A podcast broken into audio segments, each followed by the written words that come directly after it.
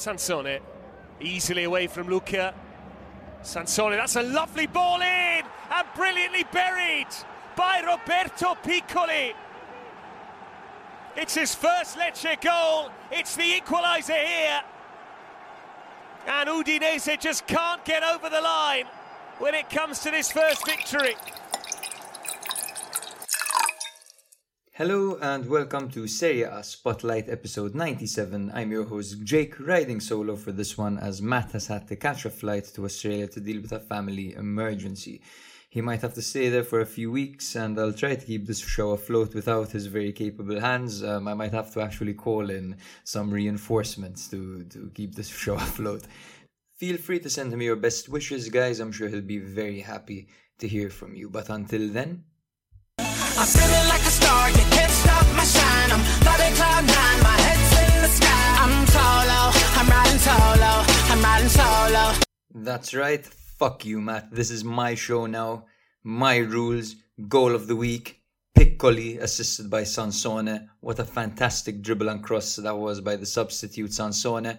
I believe it was Lucca who he beat. Whipped the ball in and Piccoli just playing the offside trap perfectly off the shoulder of the defender over there, extends his foot and scores. Brilliant goal. That's my goal of the week.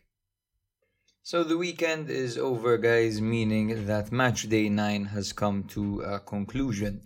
Um, a very exciting weekend of football, and I enjoyed watching many of the games. Now that the 12:30 games have started, the games are more spread out, and we have more of an opportunity to keep an eye out on these teams. You know, without teams playing at the exact same times, it's, more enjoyable like this, in my opinion. But yeah, there weren't any crazy goals this weekend, in my opinion. Um, I'll put a poll down on Spotify so you can vote for your favorite goal this weekend. Um, I'm sure Kvaratskhelia will probably take the cake. It was a good goal, nothing crazy, in my opinion. I was more impressed by Piccoli's goal, and the substitutes linking up. But anyway, I think we should get into the action. Um, the weekly rundown. Matt normally kills this. Let's see how I do. Juventus beat Milan 1 0 at San Siro thanks to a deflected goal by Manuel Locatelli after Thiaw's red card early on in the game. Inter had to wait till late to beat Torino 3 0 away from home. Napoli smashed Hellas Verona 3 1 away from home, while Roma left it till late to beat Monza 1 0 at the Olimpico. Atalanta weren't having any of that Genoa or good stuff and beat them 2 0 at home. Fiorentina and Empoli faced off in a Tuscan derby, which saw Empoli beating Fiorentina with a score of 2 goals to nil.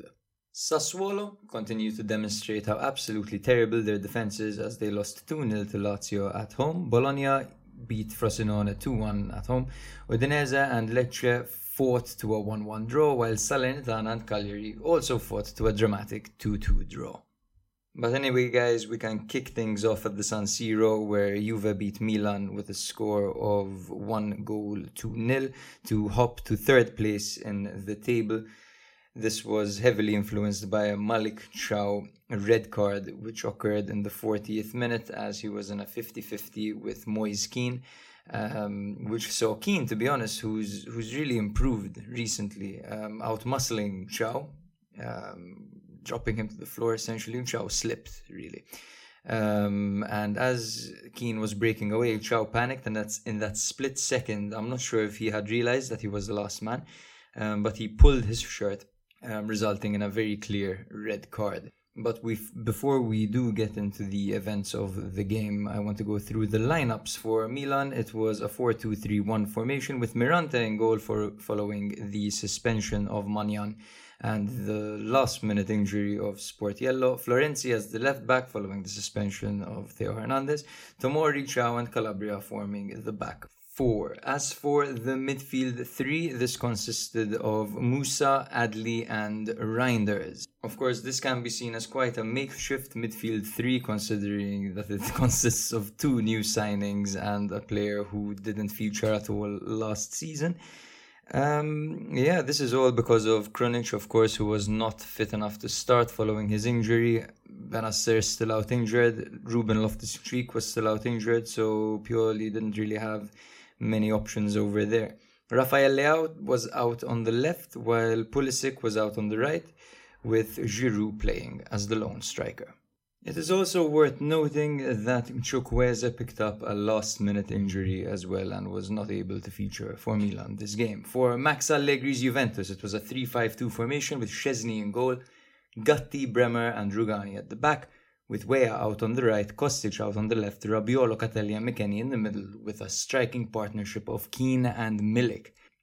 You'll notice the absence of Danilo, who was injured, um, as well as the absence of Vlahovic and Chiesa, who were on the bench for this game as they've just returned from injury and were not quite fit enough to start. Now, the game kicked off with Milan playing on the upper hand, front foot, um, taking the game to Juve and really pushing for a goal. And we did see an instance of sexy champagne football where Leao kept stretching the game out wide, 1v1ing Gatti basically, and beating him pretty much every time early on.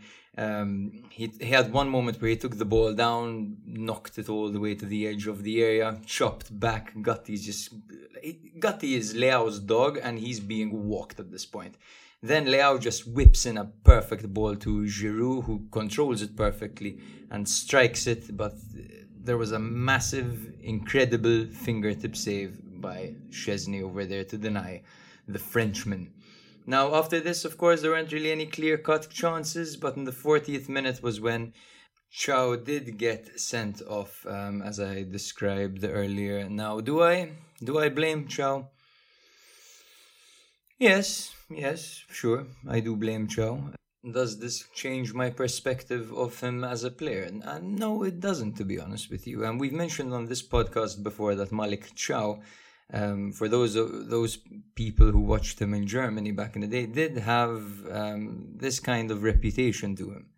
Massive talent, incredible defender, has mistakes in him, and that's what you get with young defenders. That's what you get. It's part of the package deal. These guys don't have the experience to deal with situations like this well. You know that could have been the first time he ever faced a situation like that in a game next time he'll know better. Um, I'm not gonna really slate him for it. It just sucks that Milan seem to be rotating their best players and seem to always be missing one of their big players in each game with all the yellow cards and red cards that they've got this season.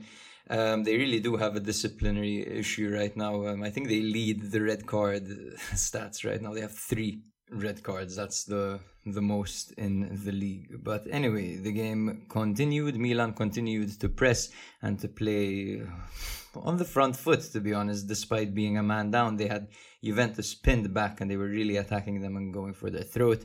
But in the 63rd minute, former Milan youth player Manuel Locatelli struck the ball from a distance. It deflected off Radek Krunic's foot and ended up in the back of the net. A very unfortunate goal for for Milan at that point, um, especially you know salt in the wounds, seeing Manuel Locatelli who had scored a very similar goal um, in 2016. Now get this, guys. In 2016, Milan were very bad and came against a very good Juventus side. Their young midfielder, who had just scored his first ever goal in Serie A the previous week against Sassuolo, scored the winner in that game, Manuel Locatelli. Fast forward to 2023, and now it's a bad Juve side. Some are calling this Juve side the worst that they've seen in their lifetime or since the Del Neri days. Um, yeah, against a very good Milan side who made it to the Champions League semi-final, who won the Scudetto not too long ago. And Manuel Locatelli scores the winning goal. Sometimes these things just align. Now, there are a few things I would like to point out about this game. The first one being, of course, so Okay. You're a man down. Imagine this. You're a man down and you've got this Milan team. And you're looking at this Milan team and you're thinking to yourself, okay, we're a man down. We're going to continue to attack them. We're going to continue to play our football. We're going to try to bring this result home because we are better with 10 men than they are with 11 men. Okay, fair enough. Fair enough. Go for it. Go for it. But why are you keeping on Giroud? in that in that case in that situation the guys I, I don't want to be the guy that's always like hating on Giroud but you can't be a man down you have to run twice the amount and you keep Giroud, your 37 year old striker, on the pitch. It doesn't make any sense. And then who do you take out? Pulisic, who a few moments before had pressed like three men after losing the ball in a row and looked pretty much unfazed um, at the amount of running he had just done. It just doesn't make any sense taking out Pulisic and bring and leaving Giroud on only to bring on Jovic later because he has the same characteristics as Giroud apparently according to Pioli. Uh, but, but that's the wrong decision. You've got Chukwueze suspended. You've got Okafor not at his best. You're admitting Okafor is not at his best, so he can't play right now. The guy who scored three goals. So who exactly is going to run for you over here? Who's gonna run? You know, I mean, Jovic, sure, he inserted himself in these 50-50s, he attacked the ball, okay, fair enough, yes, bring him on later on.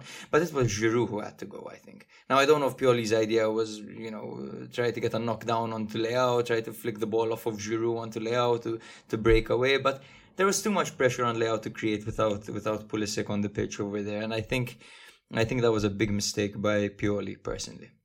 I mean, if you look at the timestamps of the match, it really paints a picture for you. Okay, so 40th minute, Thiaw red card. 43rd minute, Pulisic out for Kalulu. And then in the 60th minute, he took out Giroud and brought on Jovic, only for the 79th minute to come and purely to be like, wow, we really need someone to run at them. We really need someone to offer some width and to try to stretch the game. And he ended up bringing on the teenager Luka Romero. Like, sure, okay, bring on Romero at the end, but that could have been Pulisic the entire time. Yeah whatever. Um, also, another thing I want to discuss is how dramatic people have been about this fixture being a poor ad for Serie A or whatever. Like, first of all, dude, who cares, dude? This is one game, one game that wasn't beautiful. Like, all right, sure, yeah, it's Juventus at the end of the day. Okay, you have Juventus playing against a ten-man Milan. This is the ad you want to pick for Serie A. What about Fiorentina Napoli, which was the best game of football I've seen all season, for example? There have been so many good games this season. There have been so many good games in Serie A recently in general, like, and so many good performances from Italian teams. We had Atalanta and the, and the Champions League smashing. Lazio scoring with their goalkeeper uh, at the end of the Champions League match, uh, demonstrating a good ad. Last season, two Italian teams in the Champions League semi-final. Like, what, why is everyone worried about this ad for Serie A just because of a, a poor match? Okay, granted, these sides are both title contenders, but they came into this game with many missing important pieces. You have a team, Juve, that always set up very pragmatically. They're known for setting up pragmatically. Atletico set up pragmatically as well in La Liga. Does that mean that they're a bad ad for the league? No. They demonstrate something different and unique about the league. They, they, show you both sides, right? You've got your Real Madrids, you've got your Barcelonas, you've got your Atletico Madrids. You know, Serie A is full of entertaining teams. You don't need to fucking look at this game as an ad. If you want an ad, look at Frosinone, who've just come up and are playing beautiful, positive, offensive football and sit halfway up the table on in the first season since they were back from Serie A, without any experienced players in their team. No, no, this is it's it's totally reactionary, totally dramatic, and totally uncalled for, in my opinion. But anyway, um, I would like to praise Juventus, who, despite their futile starting 11, put up a very solid defensive display. It's never easy playing against the likes of Leao, Giroud, Pulisic, no matter, even though it was only for 40 minutes, they held their own very well. And they do say that great defenses can win you leagues, and Juve definitely do have a great defense as they only conceded six goals this season so far. So remember they play once a week. They are definitely title contenders.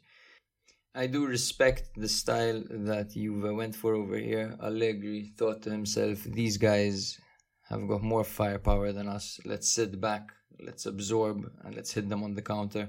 We'll exploit them the second an opportunity comes, and that's exactly what they did. Um, I know Juve fans are often frustrated with Allegri, especially when he does this against the smaller teams that he should probably be beating um, comfortably. That is. But yeah, I thought I thought he approached this game very well, and it was absolutely hilarious seeing him at the end of the game when Juve were trying to play the ball in tight channels. I believe it was Miretti he got so pissed off that he removed his tie, he unbuttoned his shirt, he started getting naked, dude. This is the exact same thing that Kevin Prince Boateng said recently in an interview that De Zerbi does. Um, they worked together at Sassuolo. Apparently, De Zerbi would get so frustrated in training that he'd just rip his pants off. And I have no idea. I would love to speak to someone who studies the human mind and ask them why is it that when some people get pissed off, especially Mediterranean people. Why why do they start removing clothes? What's what's the connection over there? Please, if someone knows, please do tell me. But yeah, um, later on in an interview, Allegri said they were a man down. We were risking it. We should have been playing like we were at the airport. Instead, we were playing in a very tight space um, with Leao ready to run in behind and punish us. And he's absolutely right, yes. And his tantrum worked because they definitely didn't concede a goal after that. They took home all three points, as Juve currently sit in third with 20 points, while Milan sit in second with 21 points behind Inter, who are first with 22 points. Speaking of Inter, we should probably talk about their game against Torino um, away from home, which resulted in a 3 0 victory against Ivan Juric's men, who have not had a great time recently as they suffered their fourth consecutive game without scoring a single goal and their third defeat in the last four matches. Juric did try something new this game. He lined up with uh, 4 2 3 1 formation when he usually plays a 3 at the back formation. This time he lined up with Vanja and goal, Ricardo Rodriguez, Tameze, Schuurs, and Bellanova at the back with Ricci and Linetty as a double pivot, and Seck, Vlasic, and Lazaro playing behind Pellegrini up front. For Inter, it was business as usual with Sommer in goal, Acerbi, de Vrij, and Pavard at the back, with Darmian out on the right, Dimarco on the left, Mkhitaryan, Calhanoglu, and Barella in the middle, with a striking partnership of Lautaro Martinez and Thuram. Now, the game started off with um, Inter looking pretty surprised at, at um, Juric's setup, and they simply couldn't crack them early on. Um, Torino showed resilience and they controlled the flanks, and Inter had to rely on Sommer actually to make two fantastic saves. Before Schuurs, the centre back for Torino, suffered a terrible injury and was stretchered off the pitch in tears. It turns out that he has done his cruciate ligament and will be out for a very long time. So I do wish him a speedy recovery. He was playing absolutely phenomenally. The tackles he was pulling off were amazing, and his awareness was just next level. He was having a very, very good game, sure. It's a shame that we won't be seeing him for a while, and Torino will most certainly miss him. After this injury, um, it, it, did prove to be a turning point as this is when the goals came flying in. Inter made substitutions. They brought on Frattesi, Carlos Augusto, and Dumfries to exploit Torino's moment of defensive disorganization with the injury. And they broke the deadlock immediately as Dumfries provided an assist for Thuram, who scored his third Serie A goal. Um, Lautaro Martinez then later on scored a goal, of course, um, from a corner. He has now scored 11 goals in the league so far, along with one assist. That's absolutely mental, considering the second highest scorer is Victor Osimhen with six goals so far. And the party did not stop there, as a late challenge uh, in the in the dying moments of the game led to a penalty for Inter, which was converted by Hakan Calhanoglu. Now you've got to give it to Inter. Torino are by no means uh, an easy opponent, and they do tend to be Inter's kryptonite. Um, Inzaghi, similarly to Allegri in the first game, um, exploited a moment of chaos, a moment of disorganization for Torino as they were trying to cope with an injury. It just took nine minutes for them to score after Schuurs was stretchered off in tears. Um, it is worth noting um, some some talking points I have from the game. Um, Nico Barella seems, I don't know, seems distracted lately. He doesn't quite seem himself, does he? Um, he's complaining even more than usual. he's constantly shouting at his teammates. His arms are flailing. I'm surprised he doesn't have massive biceps and triceps at this point because he's been waving his arms around like crazy. I, am not quite sure what's going on with Barella right now um, but he could definitely definitely definitely chill out. And i'm sure his teammates would appreciate that because he must be an absolute nightmare to have as a teammate. Another point i would like to make is how effortlessly pavard has just slipped into that back three. I guess a player of his quality and his experience wouldn't struggle in an organized side. He has good footballing IQ and he clearly understands the system and plays very, very well for them. Um, Thuram might just be the signing of the season in Serie A so far. I think Pulisic can give him a shout as well, considering he scored four goals.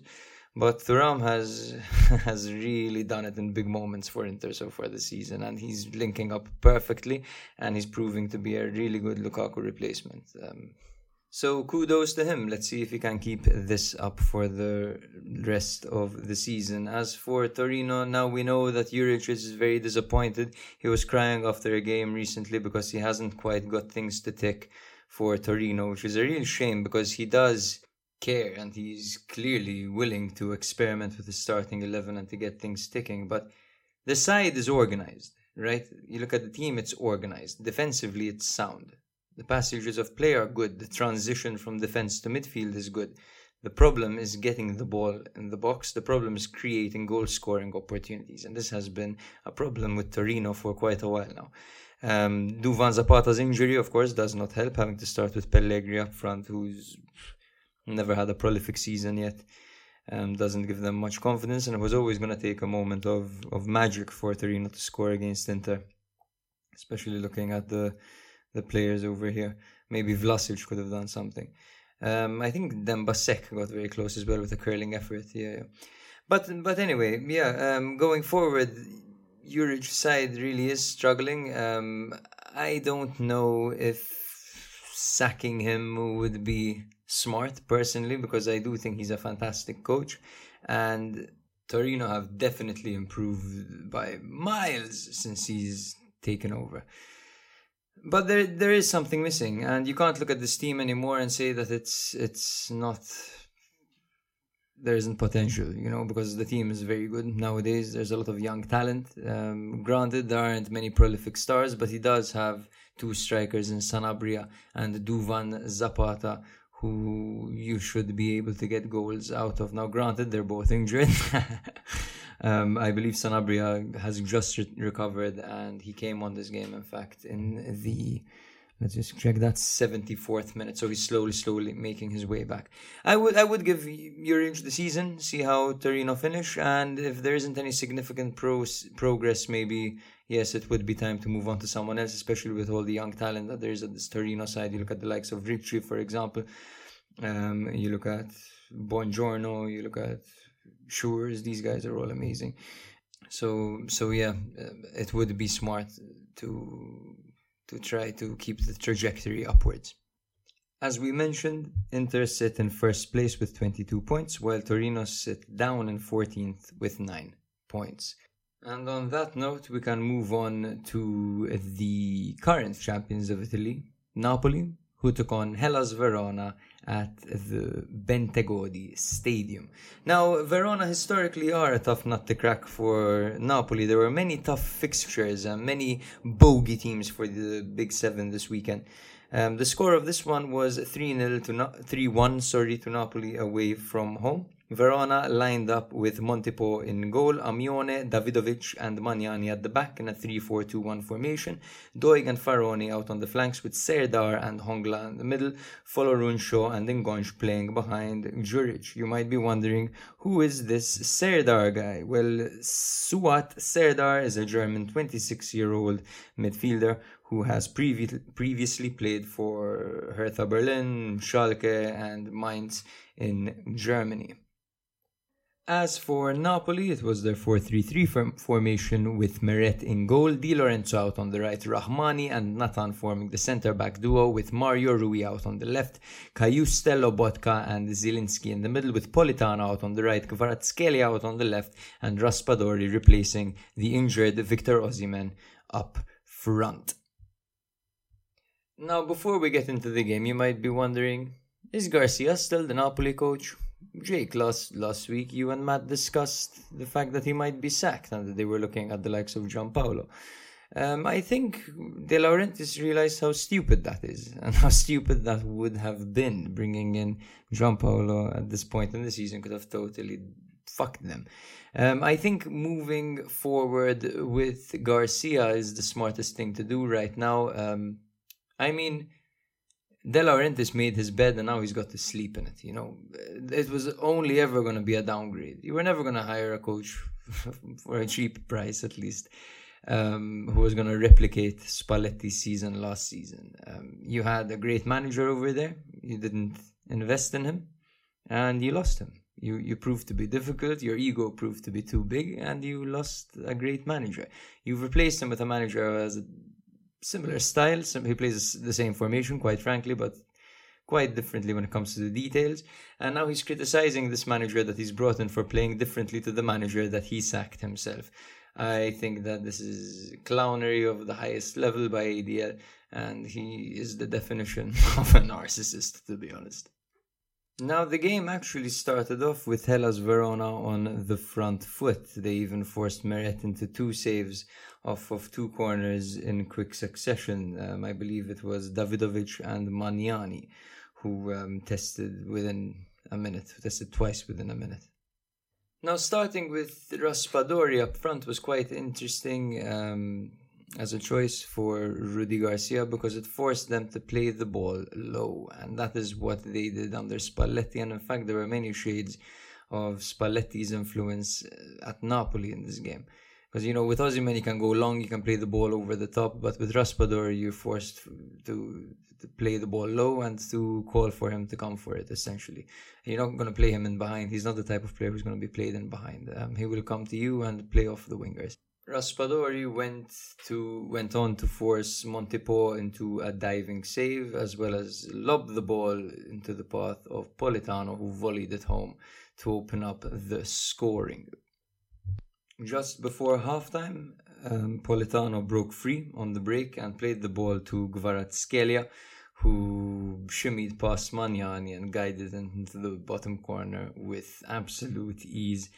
Um, and it only took till the 55th minute for him to do something similar again as he broke free once again and just guided it calmly past Montipò. Please note it was Politano to play him through once again. Shumi, what a player Kvaratskhelia is. Hellas Verona did get one back in the 60th minute as a ball over the top was completely misjudged by Rahmani, who's just come back from injury. He went to head the ball, um, missed it, and it ended up deflecting off of Di Lorenzo and falling into the path of Lazovic, who just shot it into the back of the net.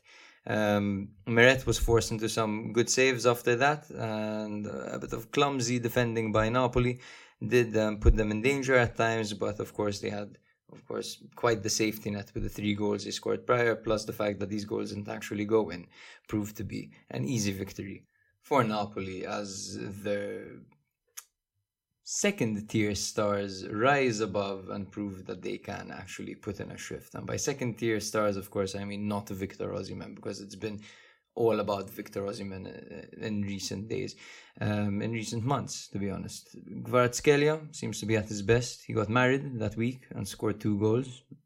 What a week! What a week for him. Must be must be great. Um, Politano proved that he's a very good player still, and that he might even deserve a spot in the starting eleven of the Italian national team because the way he plays when he's on is, is jaw dropping, to be honest with you.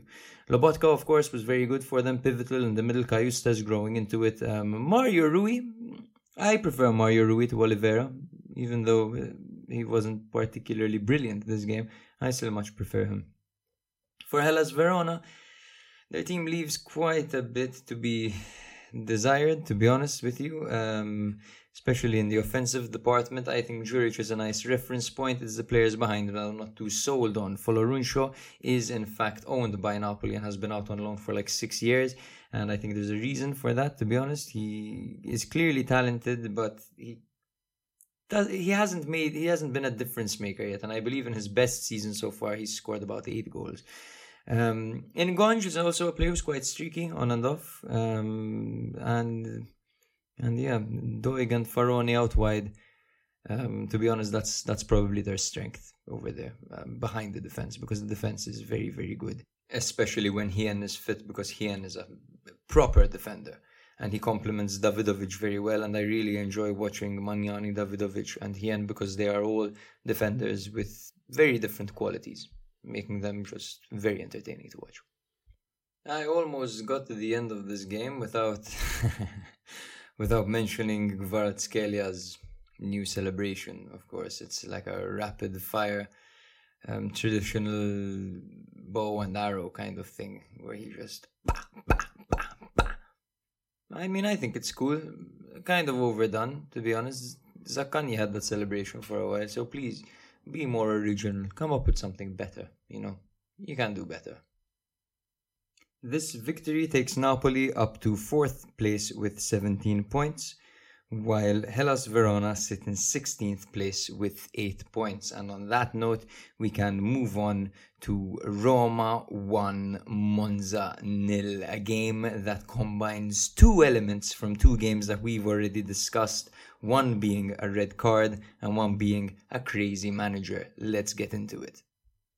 So, for Mourinho's Roma, it was a 3 5 2 formation with Rui Patricio in goal, a back three of N'Dicka, Cristante, and Mancini, with Spinazzola out on the left and Karsdorp out on the right, and a midfield three of Aouar, Paredes, and Bove. Belotti and Lukaku formed a striking duo up front. For Raffaele Palladino's Monza, it was a 3-4-2-1 formation with Di Gregorio and goal, Caldirola, Mari and D'Ambrosio at the back with Pereira out on the right, Kyriakopoulos out on the left, Pessina and Gagliardini in the middle with Colpani and Machin playing off the shoulders of Colombo. Now the game got off to a slow start pace-wise, mostly because of the heat. It was a very hot um, day when the game was being played and Monza actually dominated the first half with 54, 54% ball possession, even though they never really managed to create any danger for Roma. Um, Roma were in their own half for pretty much the entire first half and even received a few jeers and whistles because of their lackadaisical attitude. It was very interesting to see the way that Monza set up because Monza like to play man to man. So he had the likes of uh, Colombo on Cristante, Colpani on Paredes, Machin on Mancini. The only player who was always free, funnily enough, was N'Dicka, the new arrival. And that's mostly because he's probably the worst at build up play from the lot. So they would leave him free, cover everyone else, and then press, looking to force an error.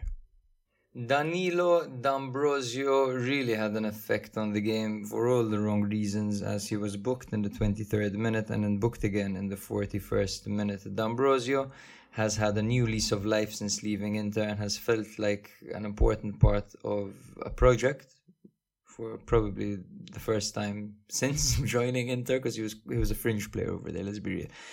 Um, but but yeah, he he looked over eager and he was injured, so he must have been frustrated, wanting to come back and really cement his place in this Monza team and really make a difference and help them out. But that over eagerness, I think, does come across sometimes as naive and and overly aggressive, because Belotti knew exactly what he was doing when he put himself between D'Ambrosio and the ball in the 41st minute to get him that second yellow card. In the second half, um, Roma pinned Monza back and were trying to get a goal. Um, and we all know how uncomfortable Roma can be when they have to play on the front foot. Um, but Mourinho does have a clear philosophy when a team goes a man down, you attack them. And that is what they did. They attacked them. However, it was actually Monza who got close to scoring as Palladino brought on two fresh wingers in um, Carboni and Birindelli and used them as a, an outlet on the counter attack. The game became very tense. Lukaku hit the post, Azmoun hit the post, and then eventually in the 90th minute there was a scrap in the box. And during the scramble, El Shaarawy comes up and scores as the Olimpico erupts. Uh, Mourinho falls to his knees in celebration, gets up, starts yappa yappa yapping with his hand, looking at Palladino, who apparently had taunted him a while back, saying that Mourinho's behavior is scandalous. Of course, Mourinho never forgets, and revenge is a dish best served freezing cold in Mourinho's case. Um, and yeah, so first he told him basically, you talk too much, yap, yap, yap, yap, yap. And then he shushed him um, he sat down thinking that nothing was going to happen. The referee ran up to him and gave him a red card, to which Mourinho just got up and left. He must be so used to getting sent off. And I wonder, has there ever been a game where Mourinho wasn't sent off? Because I, I can't even remember one at this point. The guy is always in trouble, always. What a character, what a character, what a character. So much fun to watch. And this is what I mean about Serie A being so so entertaining. You know, you've got the likes of Allegri and Mourinho; they always put on a show. So if the football is boring, you can just watch them. You know, I'll never forget the first time I watched um, Allegri properly live at a stadium. I was at the Olimpico watching Juventus against Roma, a game that I believe Roma won 3 1, if I remember correctly. I remember, I, I, believe it was Lemina who scored for Juve, if I'm not mistaken. I think it was Lemina, don't quote me on this. Um, however, I'm pretty sure that De Rossi scored for Roma as well as Nainggolan and someone else. I can't remember right now. But anyway, I remember looking over to Allegri and just watching him. And I, I spent half the game, I think, watching Allegri because the guy is never happy with anything. He's always pointing and complaining and flailing his arms and looking at his assistant and moaning and complaining. You know, man, I, I honestly wonder is this a kind of persona he puts on at work or is this his actual personality? I wonder the same thing about Barella. Like, if these guys are playing a game of FIFA with their friends, are they like are, are they like this the entire time? He's arguing with his wife, this guy. Is he like this? You know, they're picking, trying to pick a film on Netflix. Is Allegri just gonna be like, oh, we always watch this, uh, we never watch that? Like, bro, easy, man, relax, relax. The same with you, Mourinho, man. Not everything needs to be a soap opera. However, it is absolutely entertaining, and I wouldn't, I wouldn't change it for the world. Thank you very much for being you guys. It is worth noting that El Shaarawy broke down in tears after his goal, and in an interview, he said that he was very upset when his name came out in the recent betting scandal, as he feels clean and he has never actually taken part in any of these activities, and he loves football so much, and that moment made him appreciate how much he actually loves football. Um, and yeah, he broke down crying. Um, Barella's name had even had come out as well, and he had he had taken to Instagram to post and call out these journalists who have been naming players so recklessly. Um, and power to him because it's absolutely ridiculous if these people aren't involved for their names to be dragged through the mud for some clicks. Absolutely, absolutely shambolic there by the media. But anyway, um, to talk a little bit about this Monza performance, I believe that they were playing very well. Um, I believe that the red card, of course, ruined their game, and the approach after the red card was also admirable. Um, I'm always impressed when I see the likes of Machin and Mota. When you think about the fact that these guys have been with Monza since they were in Serie C. Um, that's third division football in Italy, and they're still there, and now they're playing in Serie A, um, even starting some games. Uh, to be honest, I'm always impressed with Colpani, absolutely brilliant player over there. Kyriakopoulos, very good. These guys just play a brilliant brand of football and Palladino deserves all the respect in the world and all the praise in the world for what he's done with this team. As for Roma, you know, I mean, they got it done. They left it late and they got it done. They didn't look particularly inspiring, but of course, this is the way Mourinho um, likes to close out certain games. You know, they had their goals last game. Now, this game, it was just a victory. At the end of the day, both games result in three points. So, yeah, same weight. As for the standings, Roma currently sit in 7th with 14 points, while Monza sit in 11th with 12 points. I must admit, doing this podcast solo is absolutely exhausting. I haven't stopped talking. I feel like my girlfriend. The only difference being is that I'm talking about football while she's talking about a whole lot of mundane nothings that happen throughout the day very regular things that happen throughout the day, she feels the need to mention every single one of them. My tummy growled at 12 o'clock today. I felt a fart coming at 3 o'clock, but it never actually happened. I had a conversation with a person today. I was hungry and then I ate. Do you ever feel tired but not? I don't need to worry about her hearing this. She doesn't listen. The next game we're going to be discussing is Atalanta 2 Genoa nil at the Gewiss Stadium. So for Gasperini's men, it was a 3-4-3 formation with Carnesecchi in goal, Scalvini, Djimsiti, Toloi at the back with Ruggeri out on the left, Zappacosta out on the right with Ederson and de Roon in the middle, Lookman and De Ketelaere playing off the shoulders of Scamacca. For Gilardino's men, it was a 3-5-2 formation with Leali in goal, Dragosin, Bani and Vasquez at the back with Sabelli on the right, Haps on the left, Malinovskyi, Frendrup and Thorsby in the middle with Ekuban and Gudmundsson up front. Now, the game started off with both teams looking quite cautious in the first half. Genoa were playing man for man and were defending brilliantly, to be honest, against Atalanta. I have never seen Malinovskyi give so give so much defensively for his team. Um, Vasquez was absolutely bullying the Ketelaere. He looked like his usual Milan self, the Ketelaere over there while the only channel that seemed to be viable for Atalanta was the left side with Ruggeri and Lookman.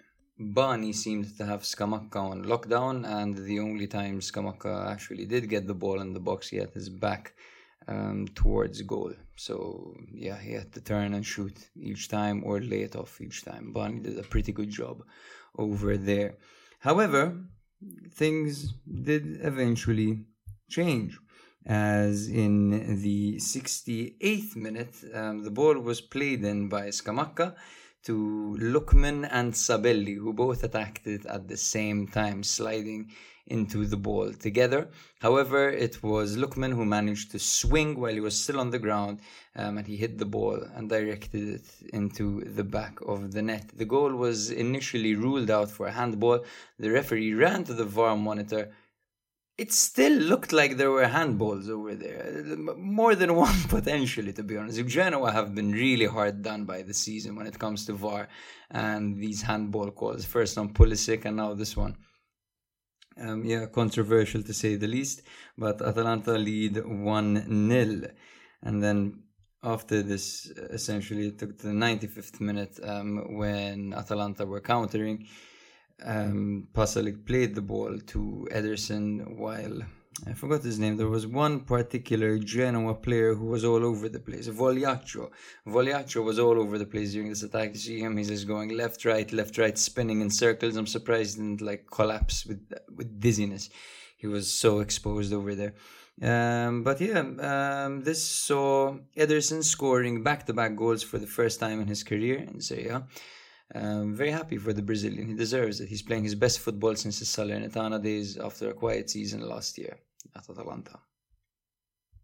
Genoa do continue to impress me, however, it must be said that they do miss Retegui. Um, having Retegui in the box frees up the likes of Gudmundsson and the likes of Ekuban to attack a little bit more freely.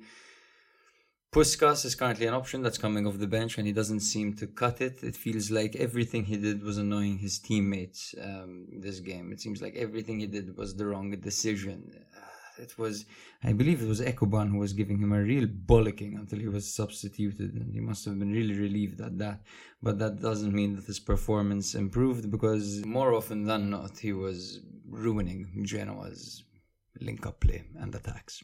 There is one point in the game actually I want to highlight um, when Scamacca received the ball from Miranchuk, who had just come in instead of De Ketelaere, and he instantly played this marvelous ball to Scamacca, who improvised brilliantly with a back heel flick, forcing an incredible save by the Genoa goalkeeper Leali.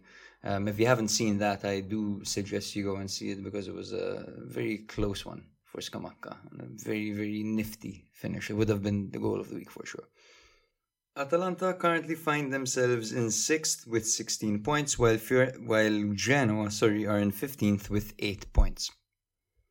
The next game we're going to be covering is Fiorentina nil Empoli 2, a Tuscan derby that caught everyone by surprise on a Monday. I do feel like Mondays are different. The year on a Monday is different.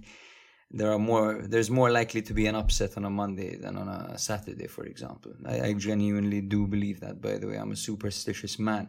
For vincenzo italiano's men it was a 4-2-3-1 formation with terracciano and goal as my girlfriend calls him terracino like he's a bloody starbucks order.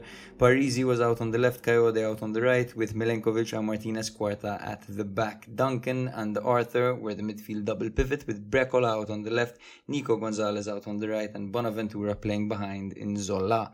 For Empoli, it was a 4-3-2-1 formation with Berisha and goal, Ebuehi out on the right, Cacace out on the left with Luperto and Walukiewicz at the back. Maleh, Grassi and Marin were in the middle with Cancellieri and Cambiaghi playing behind Caputo. Interestingly enough, the only player to have scored a goal for Empoli up until this moment was Baldanzi and he was benched by Andreazzoli, who likes to remind us that he has a massive set of balls. Now, before we do get into the events of the game, I would like to point out um, that Martinez Quarta is a centre back. Okay, for those of you who have tuned into Fiorentina this season, you may have noticed Martinez Quarta dribbling in midfield or attempting bicycle kicks in the bo- in the box, scoring goals, smashing the crossbar. The guy is a centre back, and he seems to need reminding no, all jokes aside, yes, he did have a mistake for the, leading up to the second goal, especially. Um, but he he has been absolutely amazing, and I really like the way he joins the attack. It's a nice little offensive secret for Italiano. Empoli set up this game to defend Fiorentina very tightly and press them and press them and press them with a lot of energy, very high intensity pressing, and they didn't leave any gaps. And this was all thanks to the likes of Cambiaghi and Marin and Grassi and Maleh. They all pressed so intensely and they they really suffocated Fiorentina, and Fiorentina found it very difficult to build up play from the back, as they like to do. To be honest, that's their their defining principle. It's Italiano's entire approach to football. You build play from the back, you know, and Empoli really made this difficult for them. The first goal for Empoli came through uh, Walukiewicz um, through ball to Grassi, who crossed it to Caputo, who tapped it in very intelligently, kind of semi chipping the Russian goalkeeper. Um, brilliant goal, brilliant goal.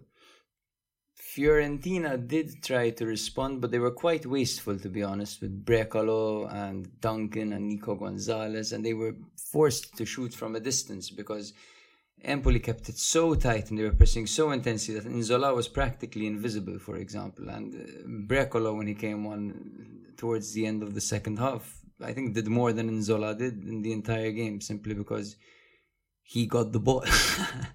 he got the ball and he was allowed to turn and shoot. So, so yeah, that was um, when Empoli were sitting a little bit deeper and pressing a little bit less intently. But Empoli in the second half did give Fiorentina a false sense of security.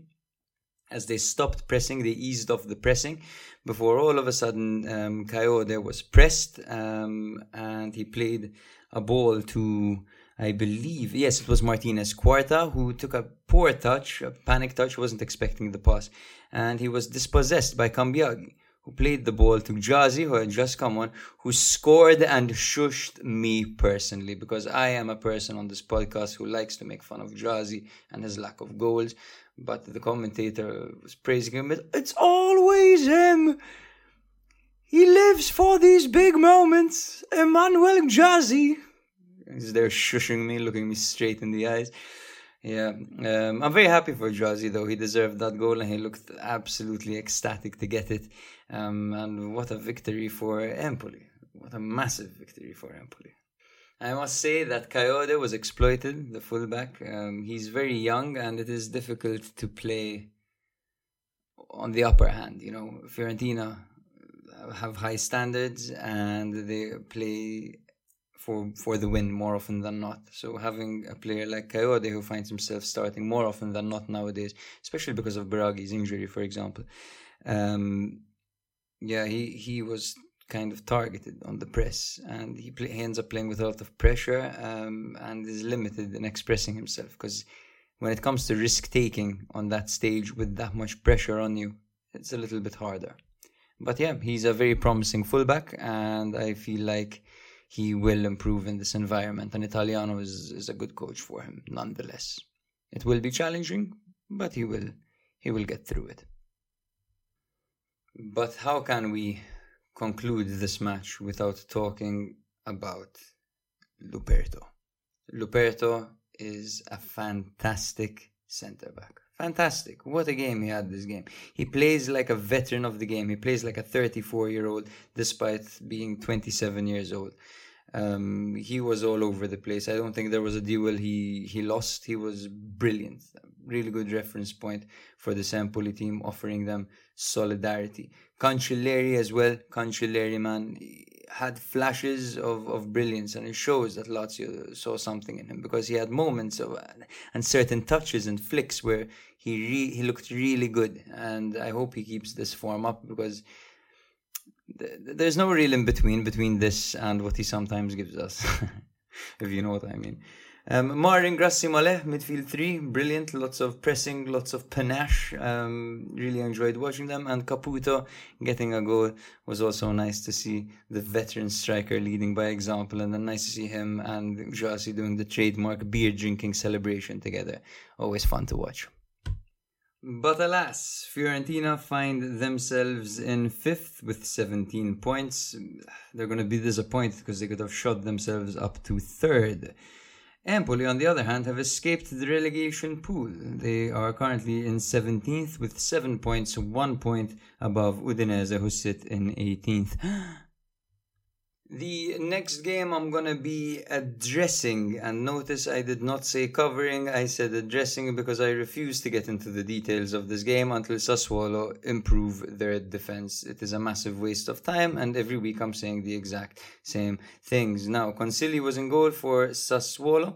Um, Pedersen was out on the left, Toljan was out on the right, with Ferrari and Ruan Tressoldi at the back. Racic and Boloca were the midfield double pivot, with Lauriente on the left, Berardi on the right, Castillejo on the hole, and Pinamonti up front. For Lazio, it was a 4 3 3 with Provedel in goal, Lazzari on the right, Marusic on the left, Romagnoli and Patric in the middle as a centre back duo, with Guendouzi, Rovella, and Luis Alberto as the three midfielders. Felipe Anderson was out on the right, Pedro was out on the left, and Castellanos started up front.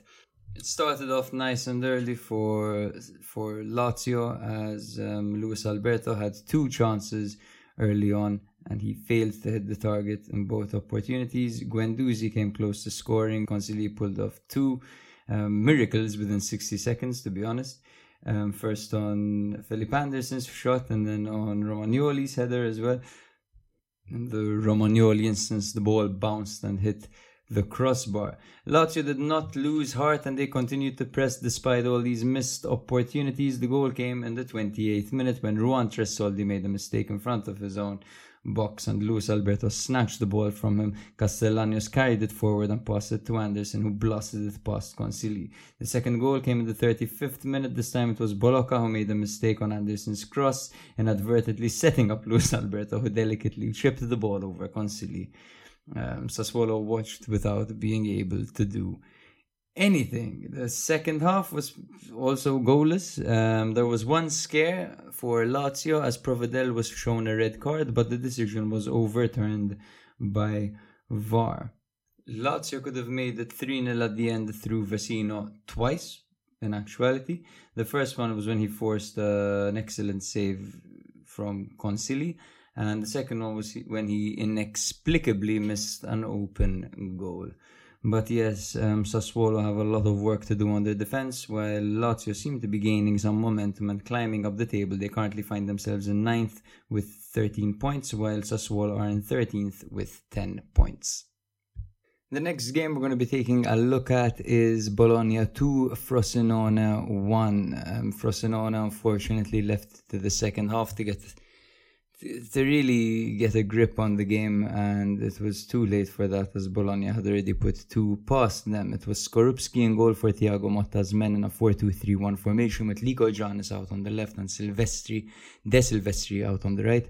Um, Calafiori and Beukema were at the back with Aebischer and Freuler as the double pivot. Saelemaekers had his first start for Bologna out on the left with Orsolini on the right, Ferguson as the trequartista, and Zirkzee as the false nine.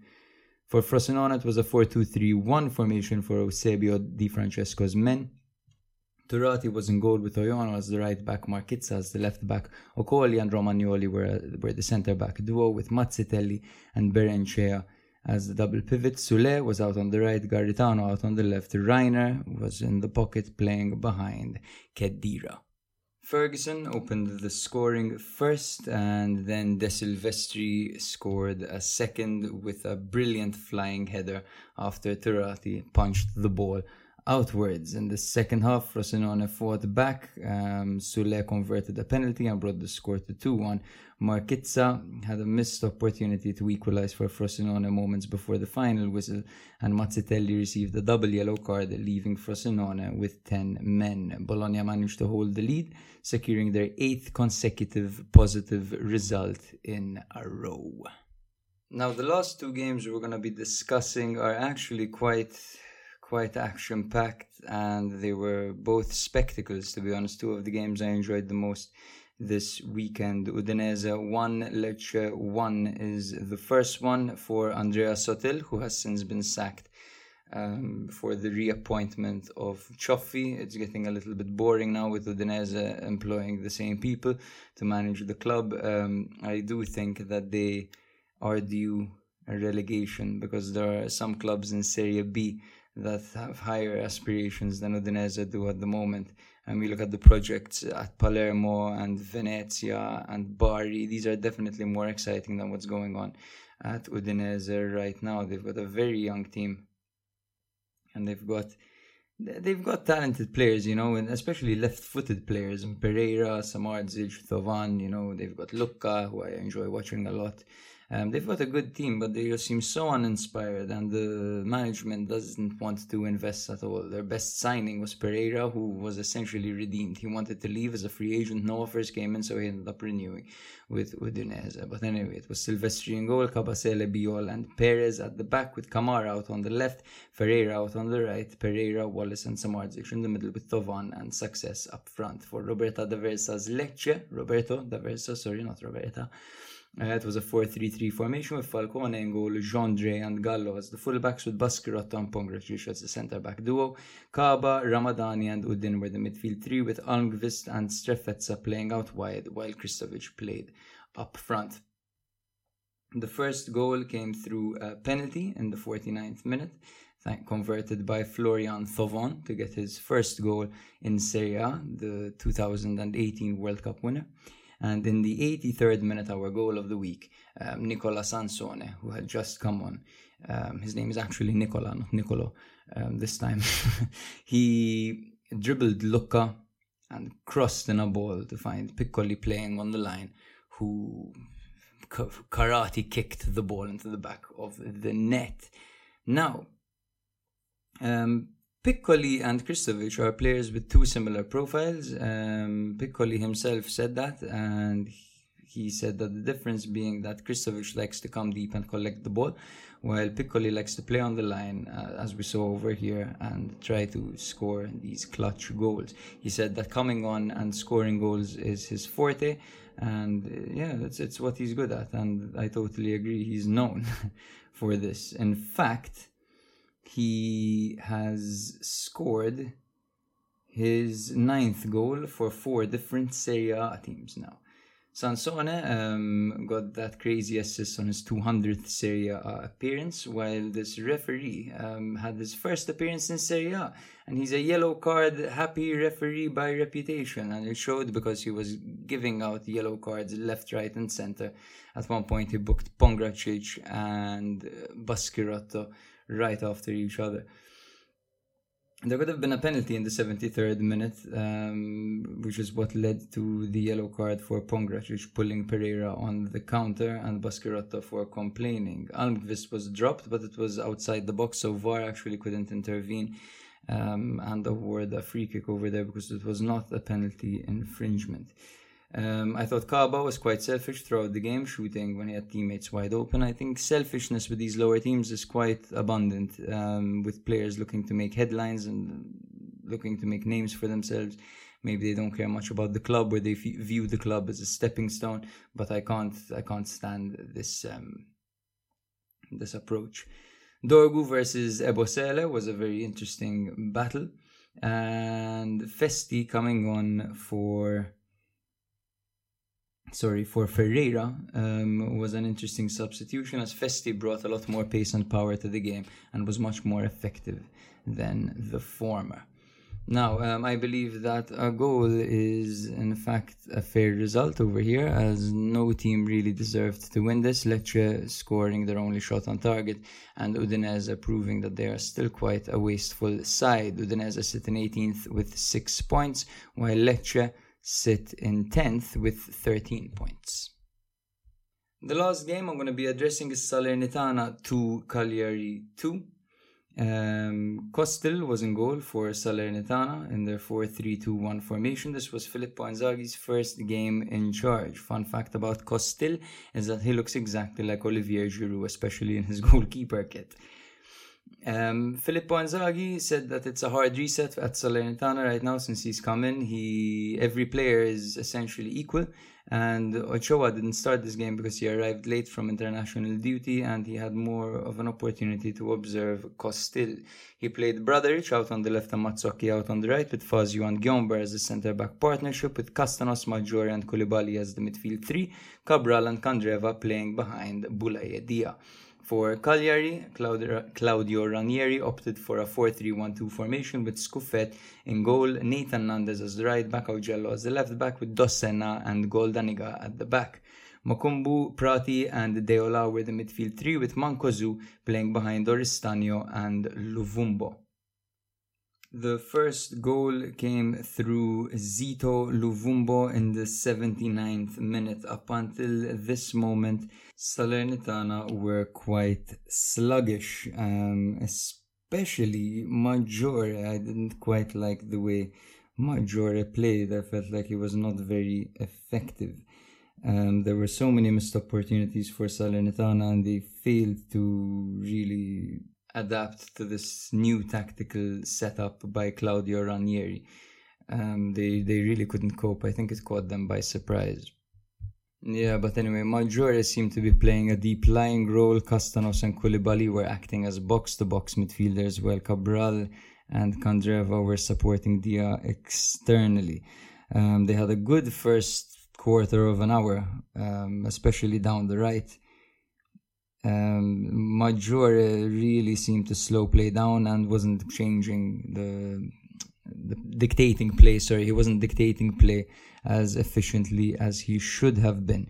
And the counter attack for Cagliari is always going to be a dangerous one with Luvumbo's speed.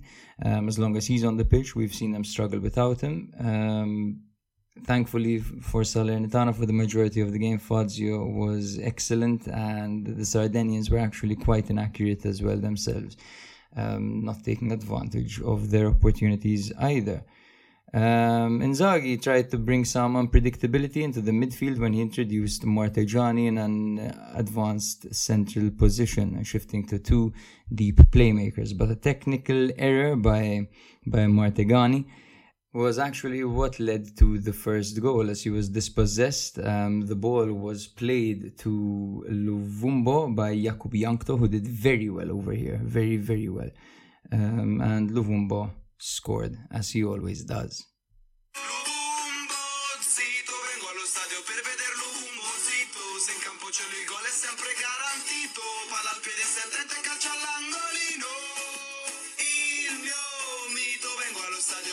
Luvumbozito.